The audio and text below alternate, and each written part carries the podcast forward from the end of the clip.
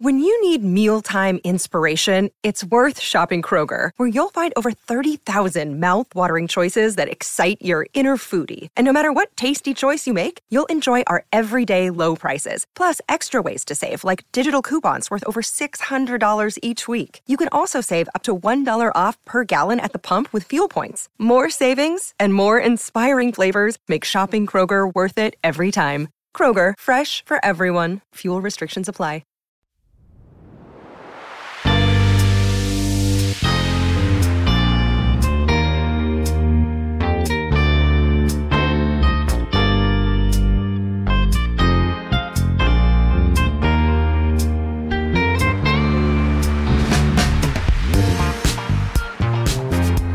And welcome to the Buckets and Tea NBA show. I'm your host, Catherine Niker. Thanks so much for tuning into this week's episode.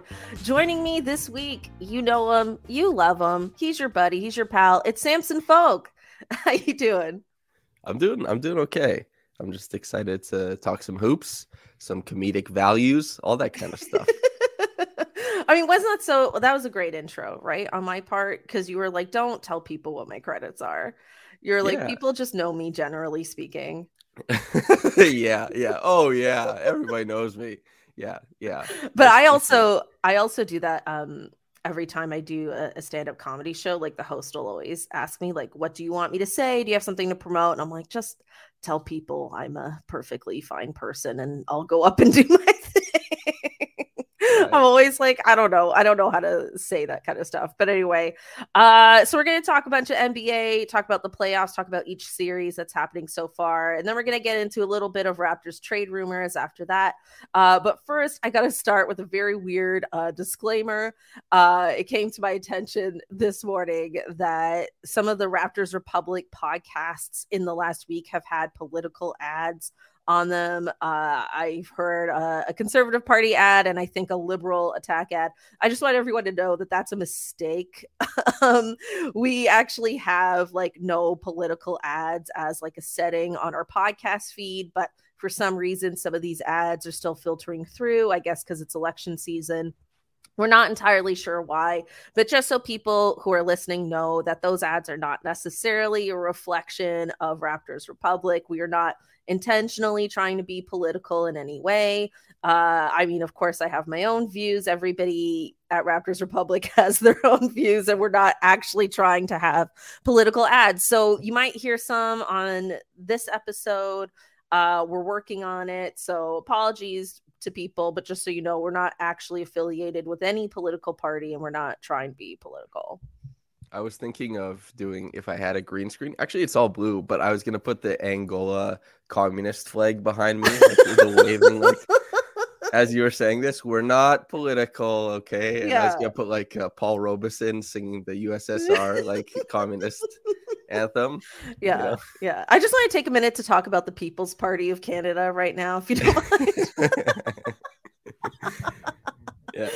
yeah yeah. Anyway just a very weird thing that's been happening this last week so just everyone know that that's a, a very random mistake and we're we're working on it. Uh okay all right let's move on to some basketball here. Uh we're recording this on thursday may 12th uh, last night we had some really great basketball and some really bad basketball. But let's talk about the great game first. Uh, the Milwaukee Bucks versus the Boston Celtics. I earlier said that this series was going to be too close to call, which is such a like uh, I don't know flaky thing to say, but it's kind of true, and that has turned out to be really true. Um, Jrue Holiday, maybe one of the best defensive plays I've ever seen. Uh, really incredible stuff at the end there. Uh, I want to know, Samson, what do you think of this Bucks Celtics series? Has this gone the way you expected? Has it been completely? Has it completely blown you away? Where are you at with this?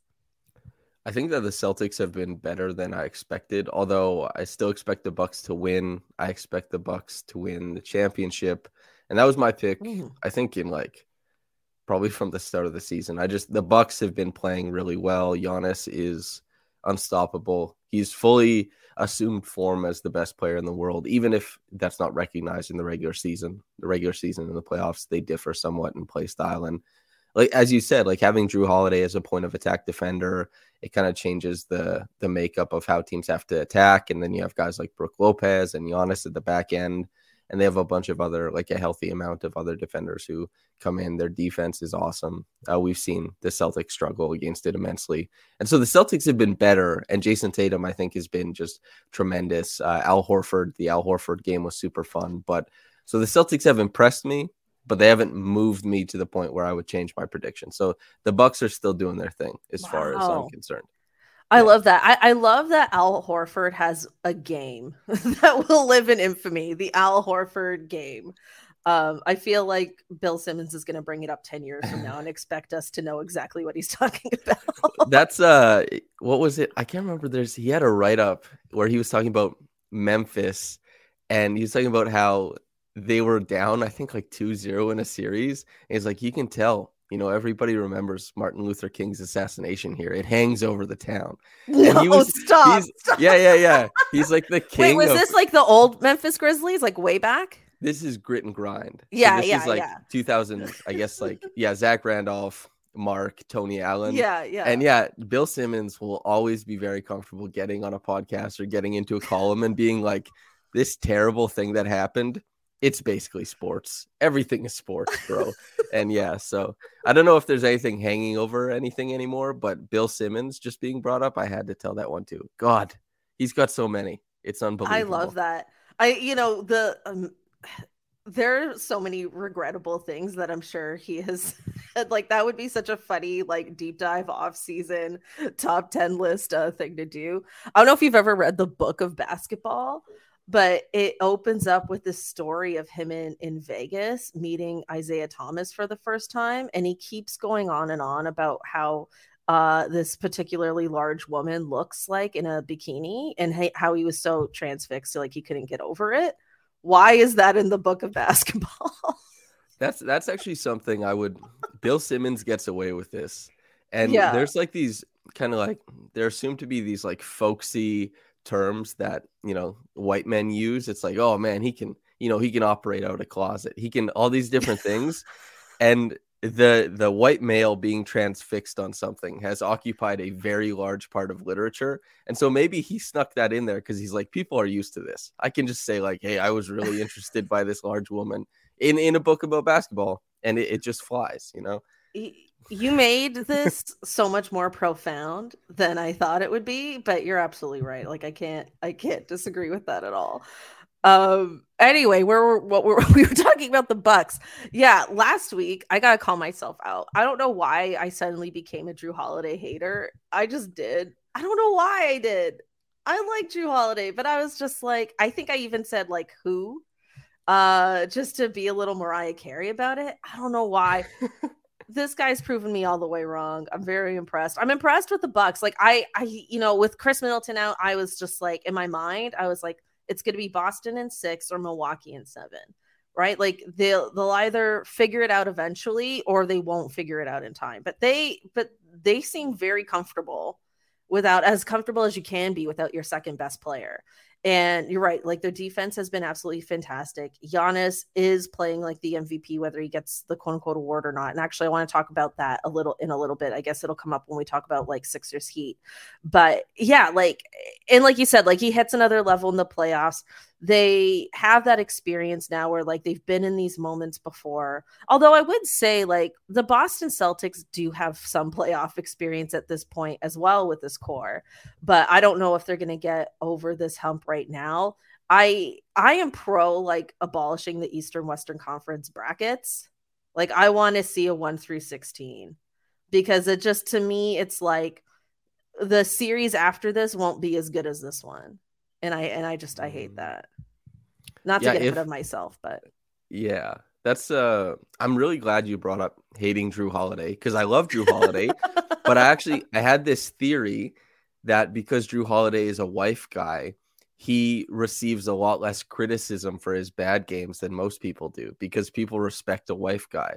Like Jrue Holiday, he he missed like a huge part of an NBA season to care for his wife. He's like this handsome guy who's like, yeah, I just love my wife. On his social media, he posts his pictures of his family. And you know how when somebody on Twitter, if they have a bad game, they post a picture of them and their family and say, "This is who you're slandering." By the way, I feel like Jrue Holiday was the first guy to install Ooh. that that ethos. So that you're the hater You're a very strong hater then, because you're working through waves of uh, positive uh, wife guy propaganda to get there. Even though I, even though I love him. I mean, I I know he loves his wife. I did know that much. I believe she's a she's an athlete. Yeah. So I did know that, and I still didn't. yeah, but I do. But I do care. But it's also like I don't know. Now I feel like a bad person. I went from oh. just being a casual hater to just being a full on bad bad person, bad bad feminist. I don't know. No, this uh, makes you stronger. This makes you way stronger.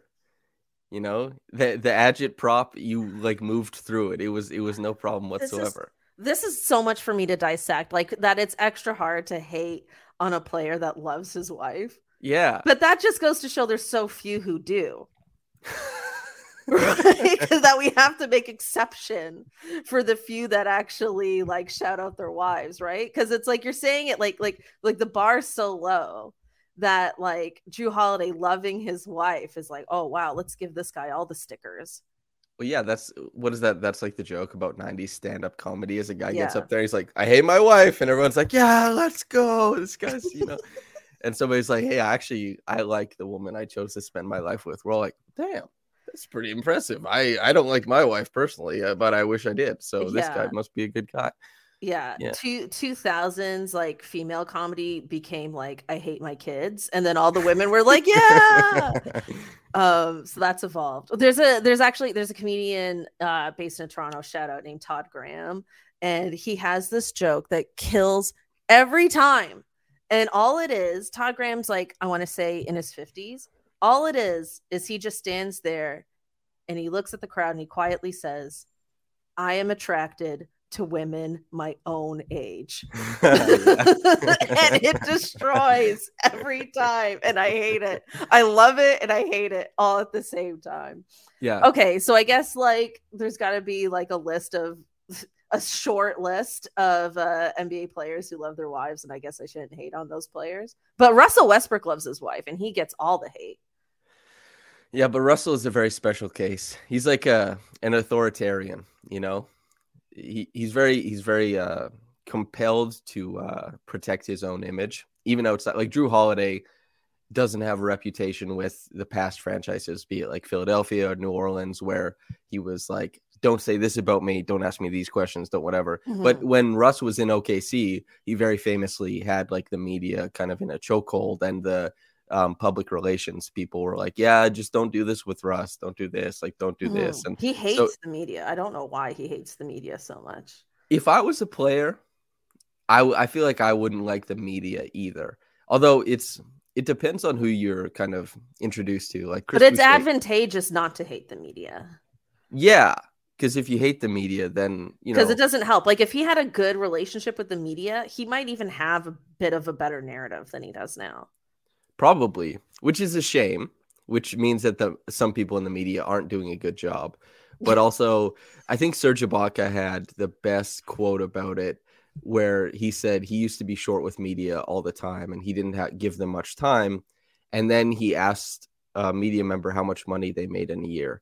And then after that interaction, he decided to be very charitable in his quotes and with his time because he was like, wow, you I'm super rich and you're just like this little working class, you know, schmuck. So I'm going to give you some more time and try and give you good quotes so you can do better stories and stuff like that. Oh my God. I didn't know that. Yeah, pretty cool. Thoughtful guy. A Serge, I guess. Yeah. Okay. Yeah. Okay. We're so many ways off topic here. He's on the Bucks though, so technically, you know, it's tied in. okay, way to bring it back. Way to bring it back. Uh he's not going to be on the Bucks for long though. Probably not. No. Okay, uh do you want to see him on the Raptors again? That's a narrative Serge? I'm seeing around. Hmm. I don't think he'd get playing time, which I like sorry to say, maybe it's he's in a kind of like a consultation role on the bench, like the Udonis Haslem Heat role, where he yeah. maybe he wants to fight somebody on occasion, like his blood boils and then he's kind of showing everybody how to cook healthy meals too. And that you say like yeah we'll we'll keep serge around. He has excellent vibes. He loves the city. The city loves him. But as far as playing on the Raptors, you see guys like Thaddeus Young, who came into the rotation, is definitely a better player than Serge currently.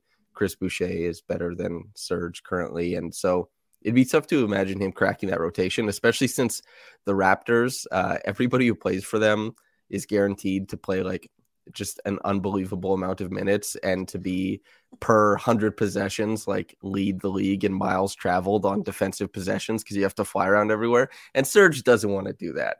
He wants to kind of like hang out in the paint right now and try and swat shots away. Maybe shoot a couple jumpers on the other end. So in a in like a very low key role, but I don't think he would play important minutes, unfortunately.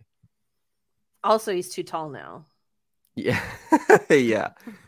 Past the quota.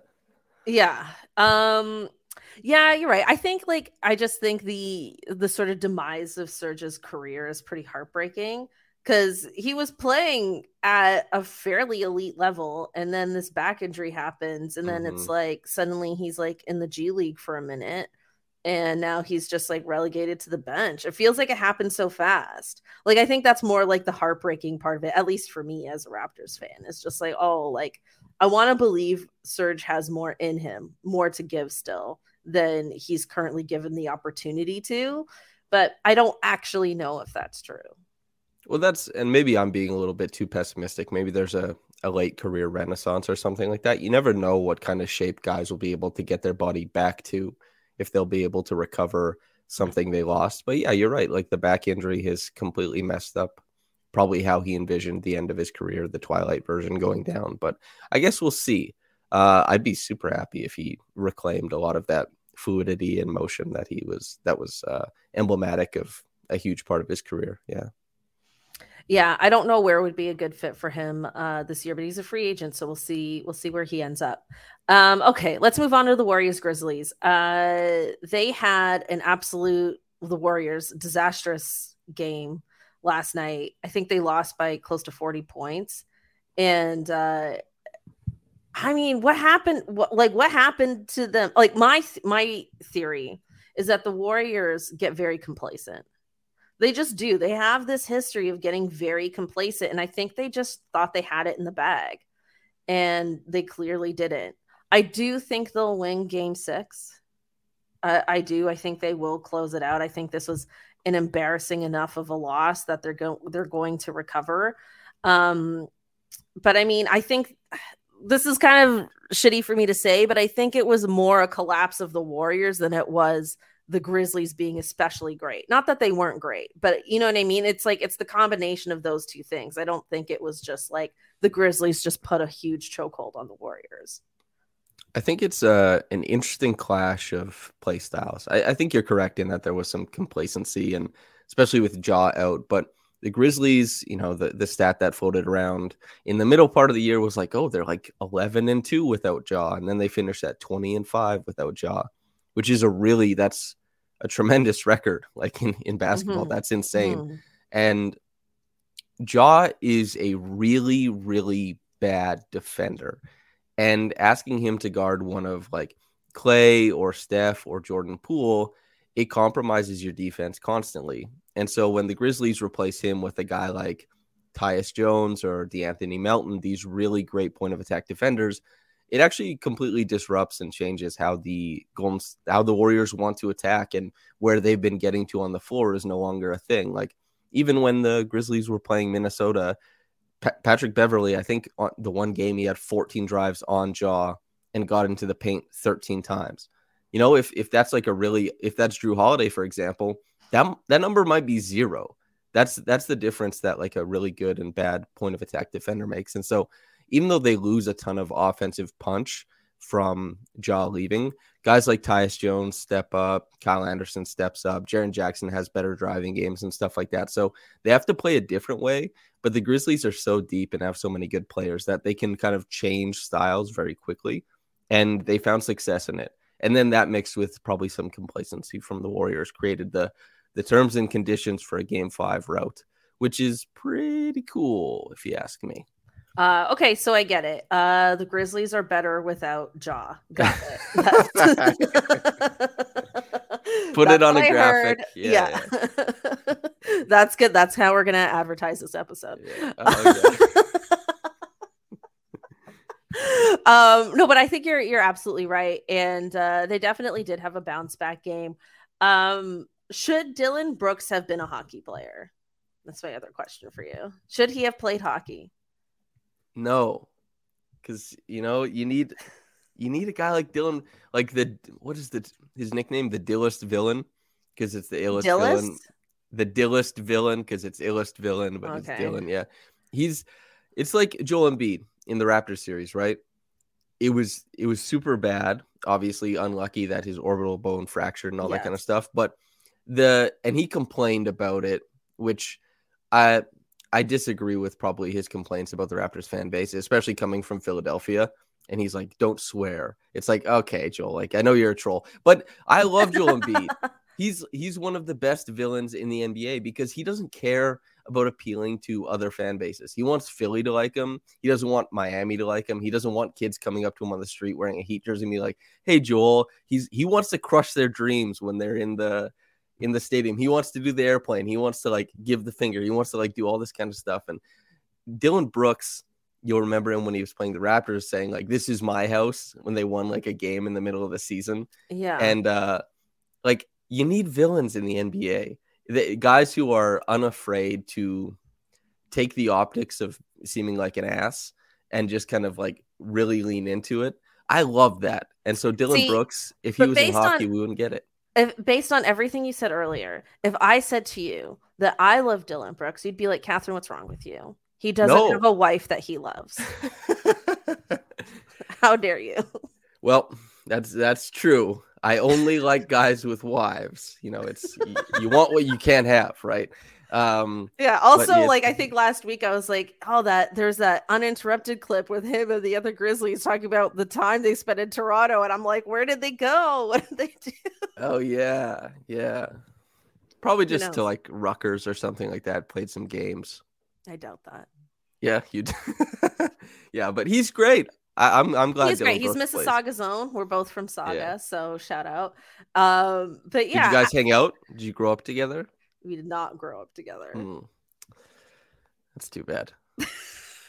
but um yeah no I, I don't actually know where he went to school or anything but in any case um i love this memphis team but i just i said this last week i'm be- i'm getting sentimental for the warriors like i just want the warriors to take it and i do i think they will anyways i mean this team playing so well without Ja they did it during the regular season as well i don't see them winning even if the warriors collapse which i don't think will happen but even if they did I don't see them beating the the Suns, Mavs, or like making it to the finals or like winning a whole chip without Ja. I, I don't know. Is that crazy? I don't think that's crazy. I think that's it's kind of what we saw happen with Fred in the Raptors series, where the Raptors got to play a different brand, and that was like Mhm. a, a Oh, change that's a great comparison. Yeah. Yeah, it was like a change up, and they got longer. the The doubles they sent were, you know, a little bit more effective because there's extra length on the court. Joel Embiid's reads out of doubles changed. You know, like having Fred VanVleet's short arms, as great a defender as Fred is, it just changed the looks, and and Pascal was good enough by himself offensively to kind of drive the offense, but it makes you more one note. And in Yeah. the playoffs, you don't want to be one note. You want to be adaptable. You want to be changeable. And so while the Grizzlies, they might have found success in, in game five and nearly had it in game four before that collapse. I think what it does is you don't get the Ja game, you know, or the three Ja games in every series where he maybe threatens like a 40 burger or something like that. Mhm. And you don't get those change of pace lineups that come in for like six minutes in the third quarter and dominate because it's that change of pace there. You have to play like that the whole game, and teams will adjust. They'll find the weak points of that team, and the Warriors may very well do that, not only in game six, but if the Grizzlies somehow got into the next round or whatever. I think if they didn't have Ja, not being that, not being adaptable or more versatile, especially offensively, would probably be the death knell for them. Yeah. Um, I have to agree with that too. Uh, and it's just too bad that Ja has this injury. I mean, there's just been a lot of unfortunate injuries in this playoff series or in this whole playoffs this Mhm. year. And uh because I this team, it really did. I know there's been a lot of Ja Allen Iverson comparisons, but just the like trajectory of this team really did remind me of the 01 76ers where like they could surprise you and make it to the finals and then get swept. But or they didn't get swept. They won that one overtime game with the step over on Ty Lue, but Yeah. uh very iconic. But yeah, like they do have that kind of flair to them. And I actually think they're probably more deep than that 76ers team uh was back then because I'm like trying to think of other players on that team and I'm drawing a blank. Was there a a, a, a Hughes? Larry Hughes? I don't think it was. So there was Dikembe Mutombo. Oh yeah, he Allen Iverson. but he was at the tail end of his career too. Yeah. Mutombo. Uh, there was McKie. There was Eric Snow, the big white Yeah. guy, I believe, right? Like, wait, wait, who's the big tall white guy? I can't remember. I But don't know. But Steven Steven Adams is a better big tall white guy than that other big tall white guy I'm name just I can't remember. laughing. If Eric Snow isn't the big tall white guy, that is so funny. It it's Freudian, right? It's Snow. I'm like, well, it's Snow. It's the white guy. Yeah, yeah. yeah. Um, But if that's wrong, that's funny. yeah, I love that. That's fine. This this podcast is all about being ridiculous anyway.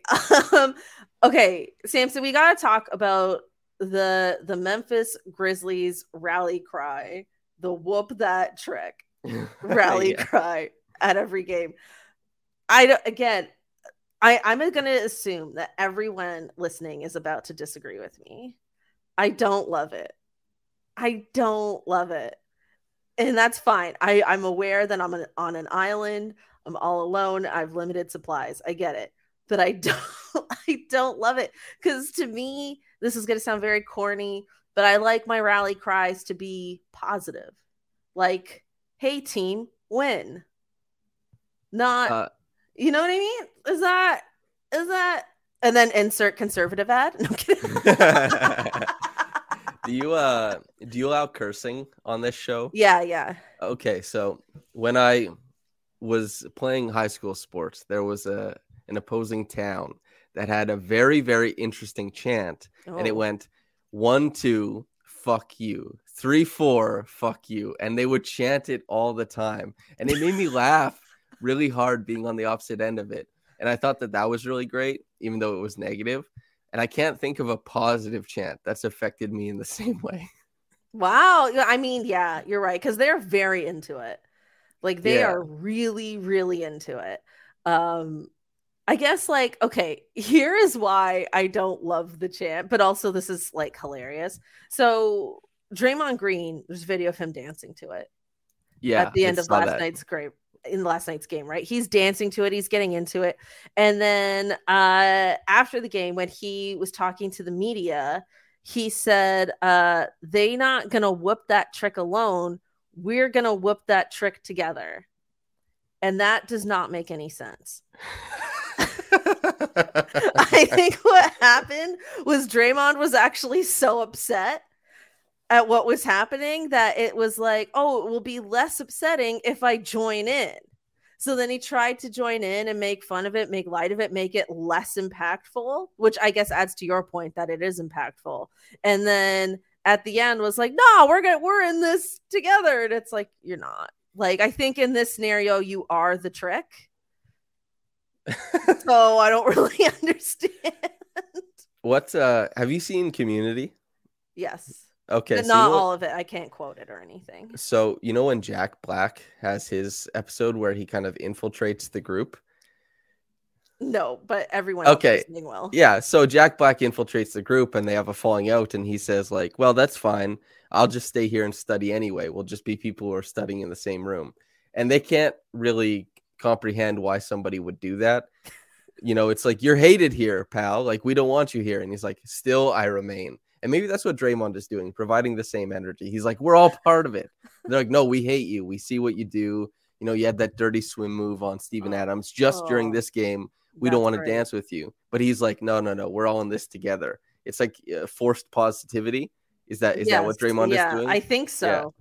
Because I mean, I get what you're saying about like you know the NBA needs villains. I completely agree. I think Draymond's a great villain, um, but that just doesn't make any sense to me at all. Because it's like you're making.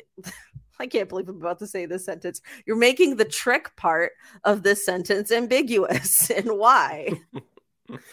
if uh would you be a villain in the NBA like if for fun do you think you could handle the social media backlash that you would get No, You couldn't lean into it. I don't think I could. I think only- I, I think I care about being well liked. Uh, YouTube Oh. commenters. no kidding. uh, I do think I think I, as an actor, I love playing villains, but as myself, I think I couldn't handle it personally. But I'll ask you the same question. Oh yeah, I'd go full villain. Why not? I mean, it's like it doesn't actually matter. If No. I was making that, like, Oh, you know what? The money changes things. If I'm like really living it up, then it's like, yeah, who cares? I agree. That adds a a I'm bit more of a yeah. like that's that's the whole thing about. I wouldn't have social media if it w- didn't help my writing career, you know, or I guess the content creation is. No, a it's journalist is now a content creator, whatever the hell that means. right? Yeah, yeah. But it, I wouldn't have social media the way that I do if that wasn't the case. So like, I if I was a villain in the NBA, I wouldn't even have social media. I'd just be rich, and I'd be like, You'd be doing, like Dillon Brooks. yes, ass hattery on the court, and then like whatever I want off of it. Dillon Brooks is like not active on social media. Or Power Kawhi move. Leonard is also not active. Yeah, I agree. It is a power move. Or OG, he lost his check mark on Twitter because he, Did he? was he was so inactive. And like he he does shit posts for like his ads, right? Like Scottie Barnes when he had the PS5, he like takes this picture with it and he's like, "Look, I'm playing with my PS5. It's this whole great thing. Thank you, PlayStation." And OG like took a picture of the box and just put hashtag ad. And like that's it's incredible. You could just be that guy. You could be villainous and that guy. That's who I would be. An irreverent villain. I love that. There's Yeah. not I was trying to think of like the female equivalent. There's not many WNBA villains. I think there's like there's so much unity in terms of like we're all in this together. We're all just trying to like prove everyone wrong and maintain relevance. But uh but Diana Taurasi is a real villain. If you've if you've seen Diana Taurasi play. Um so she lost in the finals last year to the Chicago Sky, uh, Candace Parker's team and she broke the door in the locker room. I don't know if you know this, Samson. I She- know that story. She broke the door in the locker room, just completely annihilated it.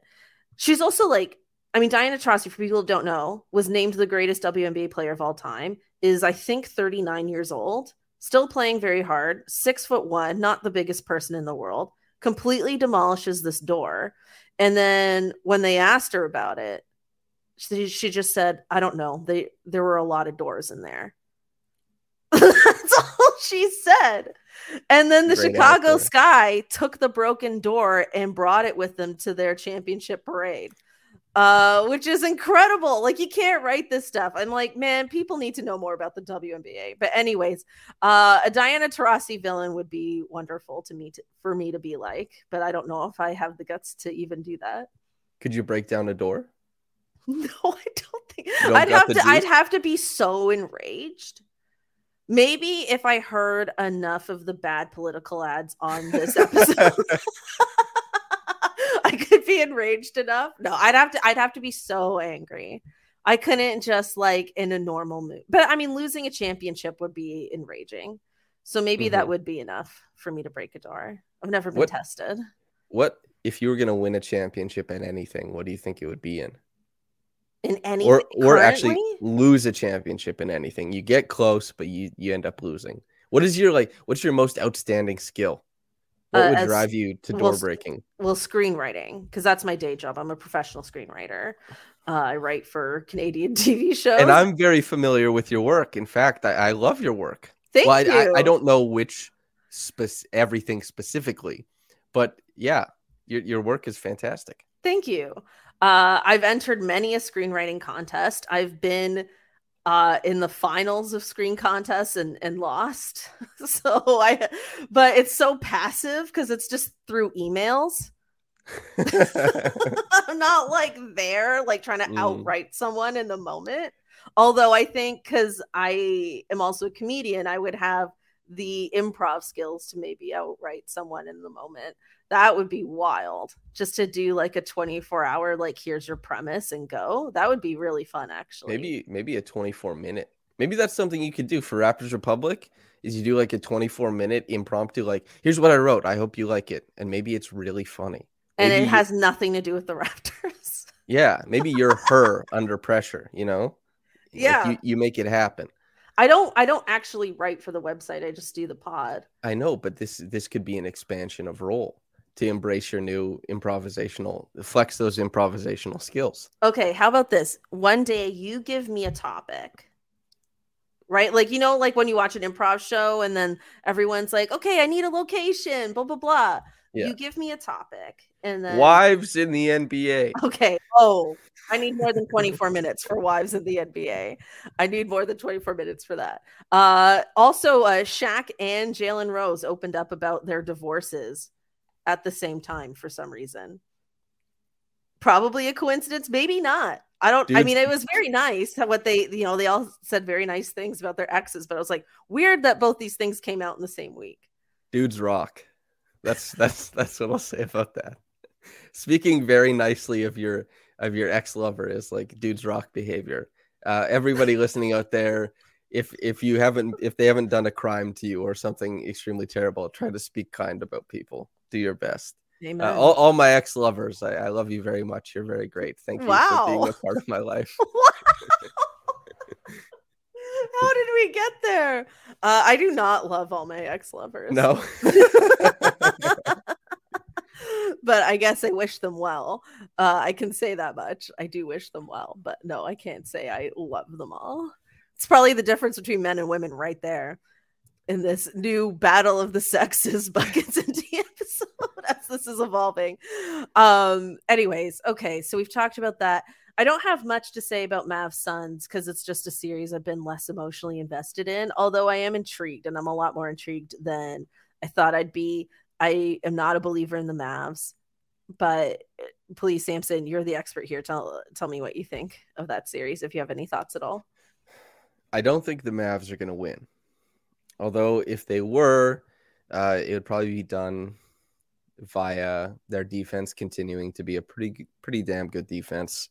Um, they play small, but they're really gritty at the point of attack. They have um, some really fun like schematic wrinkles and they have good defenders at a lot of different positions on the floor, like Jalen Brunson and Dorian Finney Smith. They have to be able to hide Luka better, or Luka needs to just. We talked about Ja being kind of mm. a bad at the point of attack on defense. Chris Paul bringing out the binoculars and searching for Luka on every possession is not good for the Mavericks. So they they kind of have to find a way around that. And Luka has to pair that with just sensational offensive games. I don't think all of that is going to happen. The Suns, as they have been for I guess almost like two full years at this point, right? A well-oiled machine. Uh, they play one of the the cleanest, tightest versions of basketball in the NBA. They have so many uh, people listen to this podcast probably very familiar with the Raptors. The Raptors have a read and react offensive style, and so there's not that much framework or structure in it. They just want guys to go out there and make these live reads. The Suns have a lot of framework they they they run a lot of set actions and they run a lot of great set actions. Everybody knows where they're supposed to be. Their secondary reads out of them are great. And it's proving quite a bit of times to be too much for the Mavericks to keep up with, especially with like DeAndre Ayton, Mikal Bridges, and then Chris Paul and Devin Booker, of course. So the Suns are just a really strong team. If we get a rematch in the finals, I don't think they beat the Bucks, but I think they're certainly strong enough to get there again. And unfortunately, I don't think the Mavericks are gonna uh, beat them as the underdogs. Yeah, uh, that's why I also predicted the Suns and Bucks as a rematch in the finals, but I picked the Suns to win. Because uh, I mean, but I love the two of them becoming this like friendly rivalry. But I picked the Suns to win because I don't know, it's just more of a gut thing, really. Just in that I think Chris Paul's window is going to get even shorter. I think there's more urgency. Like it's really now, where I think the Milwaukee Bucks are built to be here for much longer. And um, home court advantage, there's also that.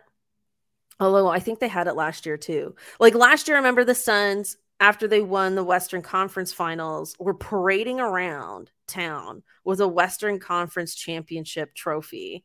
And I was like, you're going to lose because you're celebrating too early. Like you're going to lose. That was the moment I knew they were going to lose. And then that turned out to be right and I it, it reminds me of like the San Antonio Spurs, like when they lost in such a devastating way and then they came back the following year and won. I just felt like, oh, I could see that happening more than I could see the Bucks winning back to back. But of course, like anything could happen. Giannis and is incorrigible. You know, he does things his own way. He is unflappable.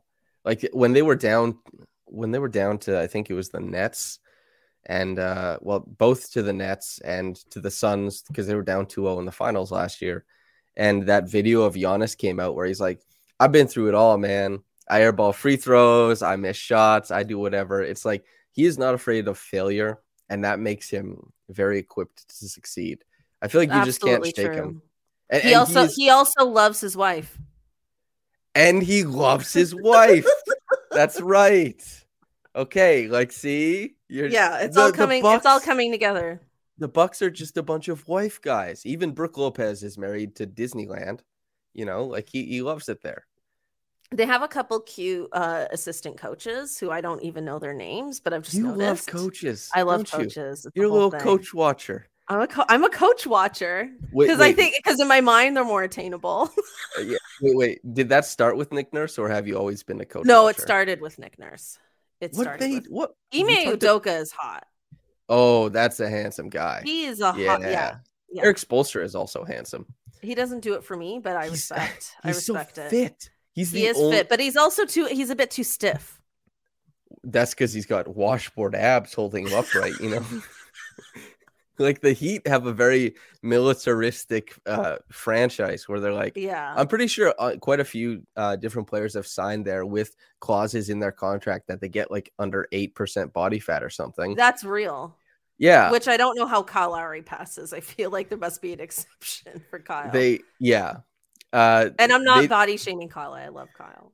Great body, saying. Kyle. Keep doing your thing. Yeah. But uh, with with Kyle, I think they probably just like you know what the talent to to fitness uh, parameters are, are fine. We'll let it. But with Dion Waiters, they're like, you know what, you're gonna have to like get super cut, super lean, maybe. Yeah, he goes to the Weight Watchers meeting, but he doesn't go to the weigh-in. Right. Basically, he's aware of it. He knows what's going on. I get it, guys. I get it. But when it comes time, he's gonna be there. Yeah, yeah totally. Um, okay, speaking of players who love their wives, there's a whole new category uh, that we need to discuss, and that's players who love their moms. Mm. And I that is a very terrible segue to talk about Chris Paul. what happened this week uh, at the game?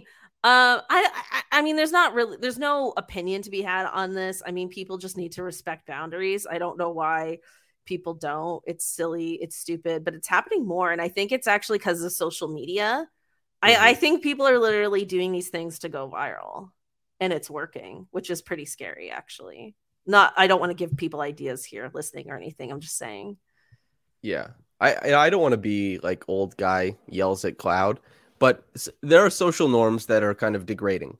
And the way that we interact is also changed um, a lot by social media too and the way that a lot of interactions prior, well, in the world, the complete history of humanity are enforced passively by the physicality of the situation.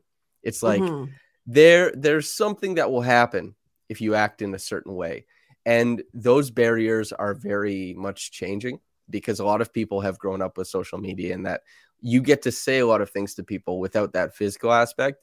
And then that carries over into real life until the very point that they feel that there is like there is a stopping point to like ass hattery. You know, you can only do so much before something comes back your way. And there's a lot more people willing to test that, I assume, which mm-hmm. is not completely social media's fault, but it, it no doubt plays a part. So, yeah, like young kids kind of like banging around, pushing moms. I'm like, damn, I guess I'm a young kid too, but like, I don't know, man it, it's kind of wild. You shouldn't be pushing moms. That that that blows my mind. Just as like a rule of thumb, listener, viewer, don't push moms.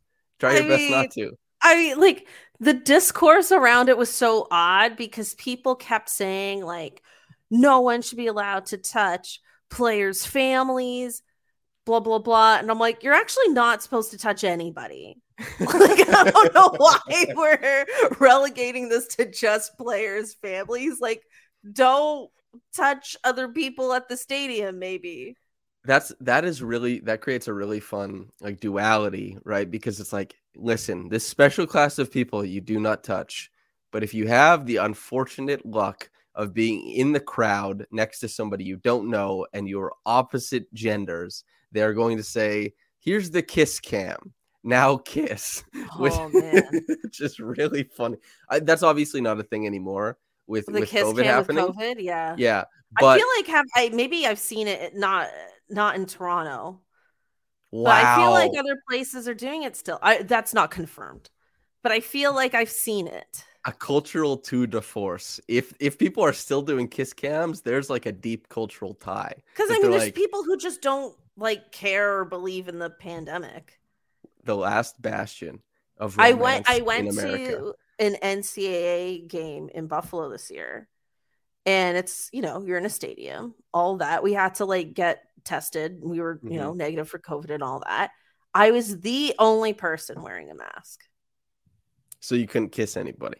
Oh, so I couldn't kiss anybody, which was deeply unfortunate. No, but really, like I was, I was the only one wearing a mask, and then it was like you get a lot of looks from people. So then there's like this pure pressure to then not wear your Mm. mask, and then I think it's like there's that. I mean, I didn't care, but like there's that whole layer to it too. So I think I think the kiss cam might be back. The worst part of the kiss cam is I went to a game once with my brother and my brother and I don't look anything alike because we're both like we're biracial, like we're half white, half South Asian, and I look more white and he looks more South Asian. So it was just like, you know, I look more like my mom, he looks more like my dad, but it's like, oh, people would think we're a couple because we don't look related. And when that kiss cam came on, I was like leaning over to the stranger next to me. You me. got kiss like, cam. no, we didn't get kiss cam, but I Oh, was so oh, okay. scared of getting kiss Oh, cam okay. that I was leaning into the stranger next to me, which was very awkward. And I just said, "Don't touch people in the stadium." but I was leaning into the person, the stranger next to me, just so we wouldn't get caught. Like I was just doing everything I could with my body language to be like, "Do not put that camera on us." Yeah, that makes sense. I, understand like the hesitancy there. That makes a lot of sense to me. Thank you. But moms, I guess. Are we still on? Are we still talking? yeah, let's go. Yeah, let's go back to that. Yeah. Okay. Chris Paul has a mom. He loves his mom. Don't push moms. Oh, is there? Do we have another? Are there other mom things that you want to talk about? Like NBA moms. Yeah. Well, I, okay. I think the most iconic NBA mom is Kevin Durant's mom. hmm 'cause She's The the, real real MVP. MVP. I think she's like on the Mount Rushmore of NBA moms. Yeah. Uh, Reggie Miller. Well, no, not Reggie Miller. But uh, who's who's? Oh, JaVale McGee. His mom. Oh yeah, yeah, yeah. Like, uh, yeah. Uh, she's she's a former good. player. Yeah, pretty good mom. There's a Kyle Lowry's mom in Shrine. Oh yes, big shout out, blessed mom. Maria Marie Holloway. Yeah. Oh, can I actually tell a funny story? So, Please, we're off the rails ten times over. so I tweeted out that Jimmy Butler and Kyle Lowry are motherfuckers in like the best way.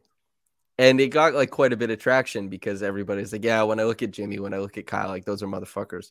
And his mom responded to the tweet and was like, what do you mean by this? And I was like, only in the best way. Like, I promise. It's like, it's a very positive." What do you mean by thing. this? Yeah. I was like, no, like you- Wow. you get it. Yeah. It's kind of funny. But then she started responding to more of my positive Kyle tweets. Well, I basically only have positive Kyle tweets, but she seemed to be She's on like- top of it. Yeah. Yeah. Yeah, I miss her tweeting at all our games. That was that was really fun. Um I mean Raptor moms is a whole thing, but like Khem Birch's mom I think is fairly hmm active on Twitter if I'm not mistaken. Yeah. Big shout out to the moms. Yeah, you know, one day like we'll do like an off-season thing and let's just like do the most inappropriate thing ever and rank people's moms.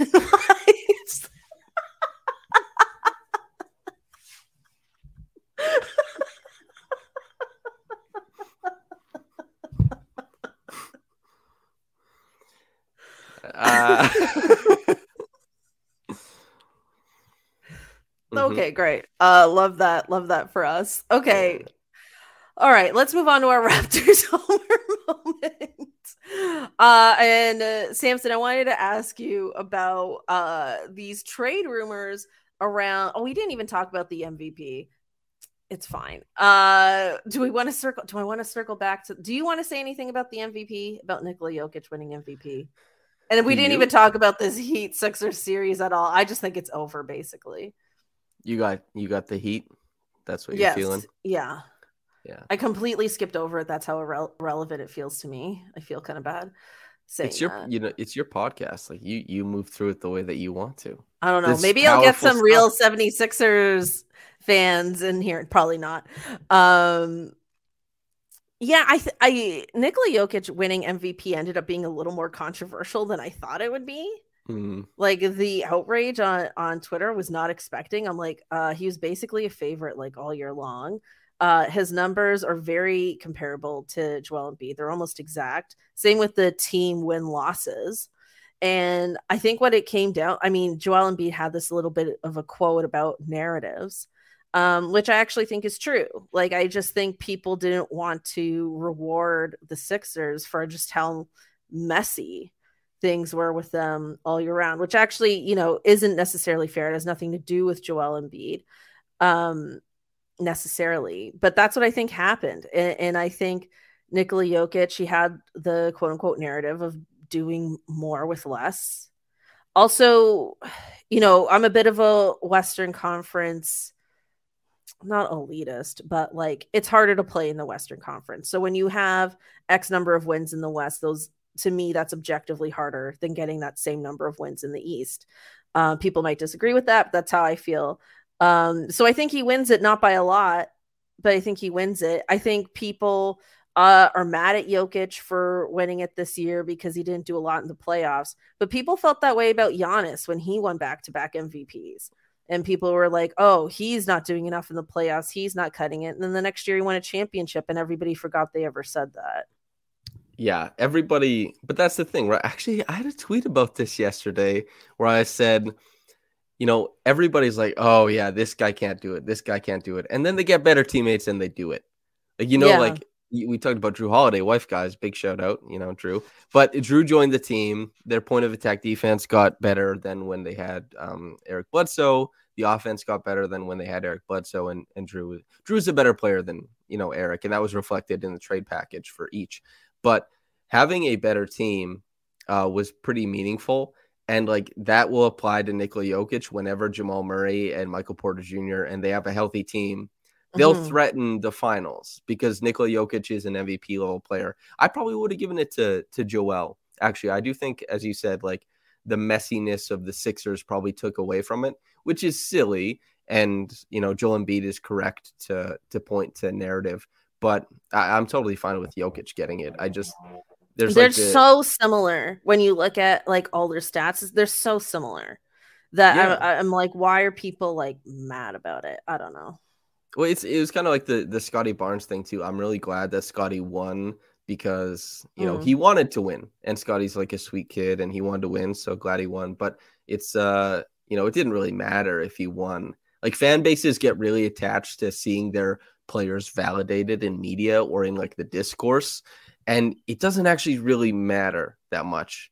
Like you just want Mhm. your team to like go play basketball. Hopefully it's entertaining and hopefully they win games. And Scottie was doing that. And Scottie went into the playoffs and like Cade and Evan Mobley didn't, for example, or Mhm. or Franz Wagner, Wagner, sorry. And so like yeah, Scottie being in the playoffs was way better than you know if he had won Rookie of the Year on like the the nine seed or something like that. Yeah, Yeah, and there's a lot of players throughout like NBA history that only have one or two MVPs, but you could say they were the best player in the in the league for maybe 6 years in a row. So I think that's just kind of like what happens. It's like the league just Mhm. kind of likes to share the wealth a little bit there. yep. It's yeah, it's a very there's a lot going on, and people have different ideas of what of what MVP is, and you know Embiid wasn't even really close in the voting. Like I think it was what 69 to like 25 or something in first place votes. It was I not close. might have that, or I did have that. Pull it up. Pull I it had up. it in front of me, and now I don't. Why is that the case? Uh, stupid Bleacher Report. Oh, here it was. It was a link to a tweet, and then it went away. And now it's back.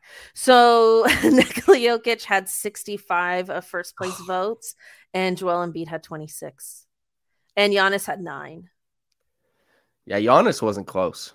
Yeah, no one else had a first place vote. Uh, Devin Booker and Luka Doncic both have one second place vote.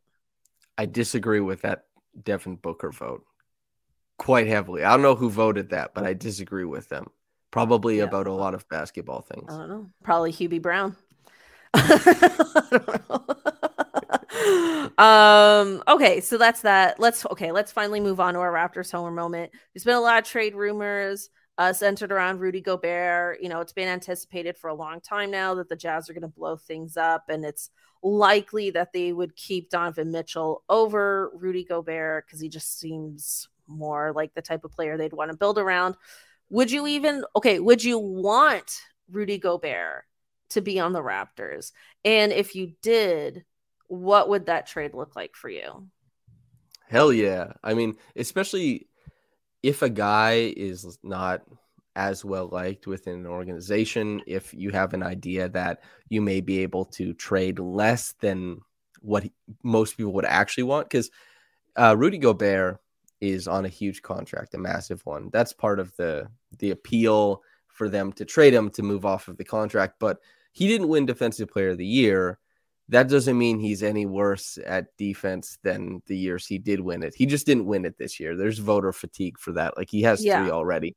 He is a tremendous, tremendous defender. He's an incredible roll threat. And if the Raptors had him on their team, they would be significantly better on offense and defense. Like that's Rudy Gobert is a really great player. And there, there are limitations that he has that you wish like he should be able to get the ball thrown into him in the post and he should be able to go get you a bucket on occasion but and he can't but limitations exist in a bunch of different players we've been talking about Ja Morant and uh, you know like we, we've been talking about star player luka who can't defend and mm-hmm. Rudy Gobert he can't score as a main option or maybe even the second the second or third option in the half court setting without being assisted but the Raptors have like everybody isolates and everybody creates on their own anyway. They have a team of guys who are willing to put the ball on the floor. So Rudy wouldn't really feel that pressure. He would just really beef up their offensive rebounding, really beef up their defense, and he would catch a lot of lobs and a lot of uh, rim runs and stuff like that. So he would be awesome on the Raptors. It kind of reminds me. Oh, sorry. I was just going to comment on that a bit. It kind of reminds me a little bit, not that they're the same player at all, but it reminds me a little bit of Marc Gasol, right? Like mm. he hmm. was not a scoring threat when he was out there pretty much at all. Like he maybe I don't think he was averaging quite 10 points a game. Um but he was extremely useful. He had great passing. I actually don't know how Rudy Gobert's passing holds up. It's just so-so.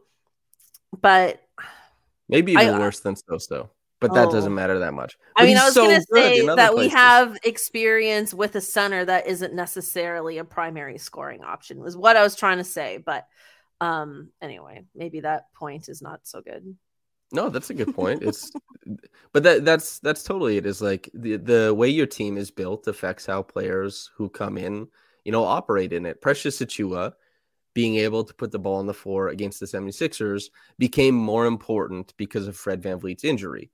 And, you know, that's the way that the 76ers loaded up on Pascal Siakam for a couple games. It meant that OG Anunoby had like a couple really big pop off games. And so everything compounds and these things are all tied together. And Rudy Gobert, the strengths in his game, I think, fit and the weaknesses fit into the Raptors in a way that his strengths will be maximized and his weaknesses will kind of be papered over. And that's especially if somebody is like, can be had for less than what they normally would. I think that creates like the terms for a really interesting uh, guy to go after in a trade. The rumors say that the Raptors are interested, but the framework that would get you there is presumably you're looking at like either Fred, Gary, or OG or Pascal, I guess. And you have mm-hmm. to make your bones with what you think Rudy is worth. Like because we're talking about hypothetically, we're talking about it you and I. We don't actually have any bearing on what the Raptors want to do, who they value highest or whatever.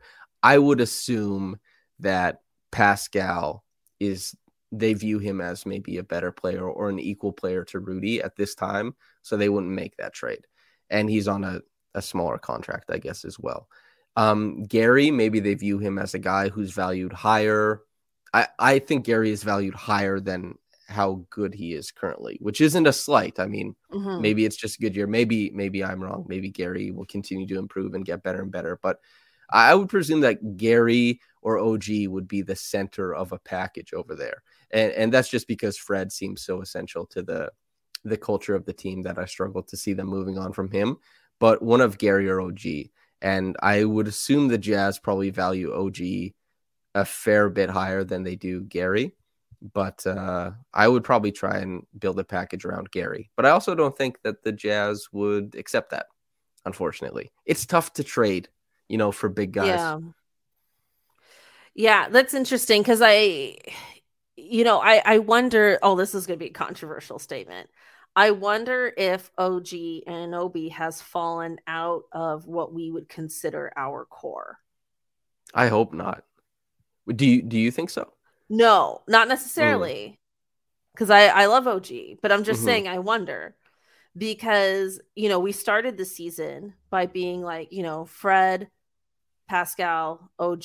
Those are our three guys we're rolling with, but then Scottie Barnes ascends way faster than we thought he would.